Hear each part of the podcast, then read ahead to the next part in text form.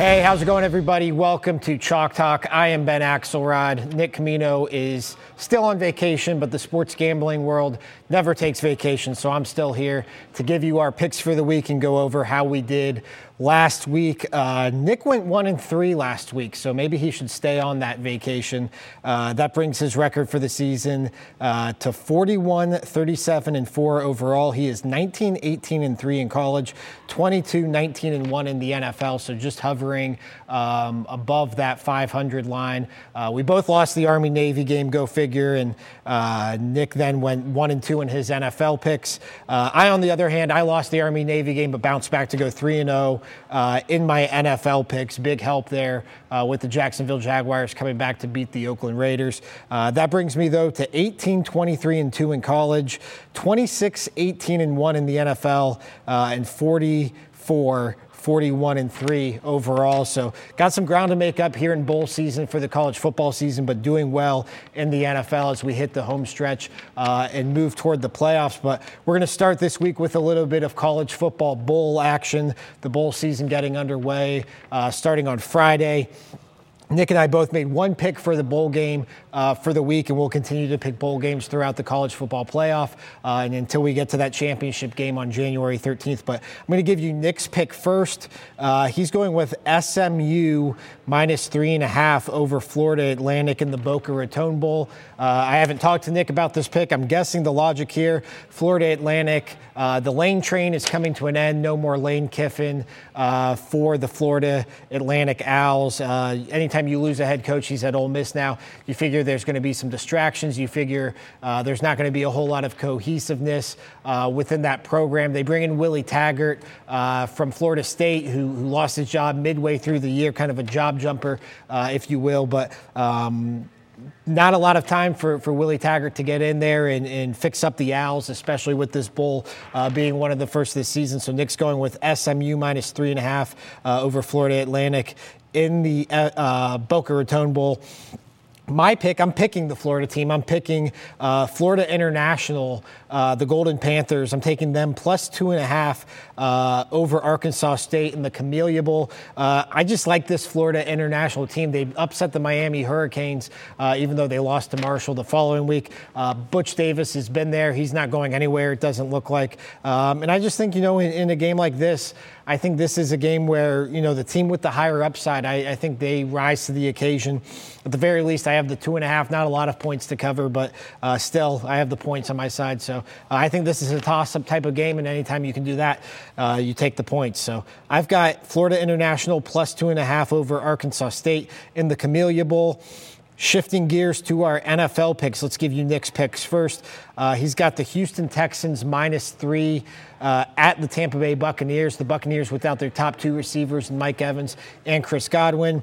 Uh, Houston coming off a big win over the Tennessee Titans can really take the driver's seat of the AFC South heading into that Week 17 game against Tennessee. So Nick likes the Texans uh, on the road minus three at the Bucks. He also likes the Titans plus three against the Saints. Uh, this one, I'm, I'm not, uh, I, I, I, don't follow this one as I did the last one, but he likes the Titans plus three over the Saints. Uh, the Saints coming off a short week after beating the Colts on Monday Night Football.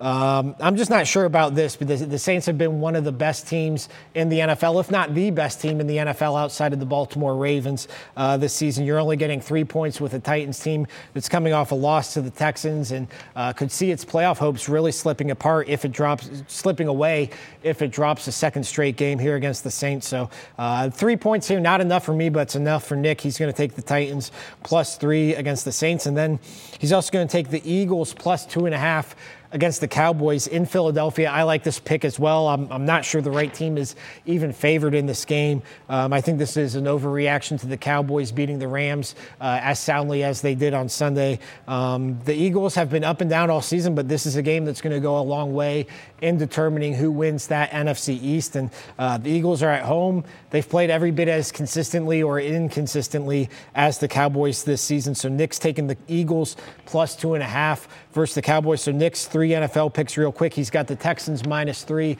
at the Bucks. He's got the Titans plus three against the New Orleans Saints, and he's got the Eagles plus two and a half versus the Dallas Cowboys. Uh, my three NFL picks here. Uh, like I said at the top of the show, I got the Jaguars plus six and a half over the Raiders last week. I'm sticking with the Jaguars. I'm getting seven and a half points at the Falcons. Uh, the Jaguars are, are, by no stretch of the imagination a, a good team or, a, or, or a, a great team or a solid team, but this Falcons team, you, you could say the same thing. They, they have these random wins. They beat the 49ers last week.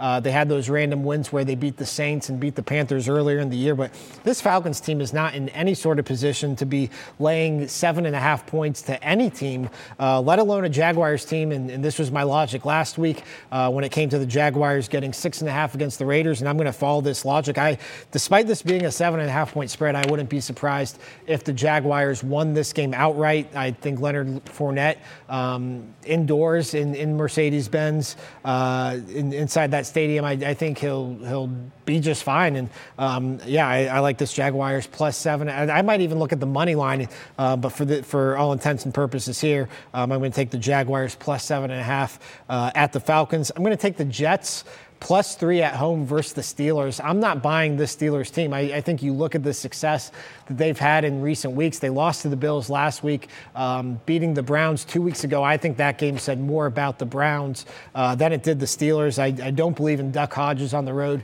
Uh, the Steelers team, I, I, think they're well coached. I, think they have a strong baseline as far as their, their defense and their line play, uh, but I just don't think they have enough offensive firepower. And, and I think going on the road as, as a favorite I think even against a team like the Jets, who have shown flashes um, in the second half of the season, Sam Darnold has had some huge games in recent weeks. I just, uh, Jets coming off a long week two after playing the Ravens on Thursday Night Football.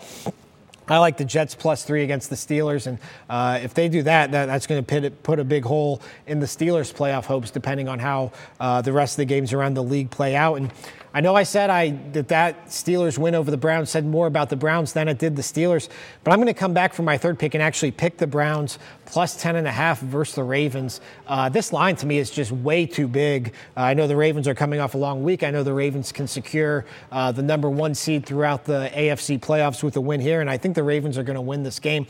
I just think 10 and a half points against a team that, while as disjointed as the Browns have been, I think the Browns still uh, are a talented team. Uh, we saw the Browns Browns beat the Ravens in Baltimore earlier this year. The Browns have actually won two of their last three games against Baltimore, although only two of those games have come with Lamar Jackson in the lineup. I just, again, 10 and a half points. Um, I think this line started at nine and it's climbed all the way to 10 and a half points. That's just a massive line to go against the Browns at home uh, against the division opponent. I, I, just think the line's too big, so I'm going to take the Browns plus 10 and a half. So going over my NFL picks real quick, I've got the Jaguars plus seven and a half at the Falcons. I've got the Jets plus three versus the Pittsburgh Steelers, and I've got the Browns plus 10 and a half against the Baltimore Ravens. That's going to do it for me on this week's edition of Chalk Talk. If you enjoyed the show, subscribe on iTunes, leave a rating, leave a review, tell a friend. We'll be back with you next week, breaking down all the latest in the sports gambling world.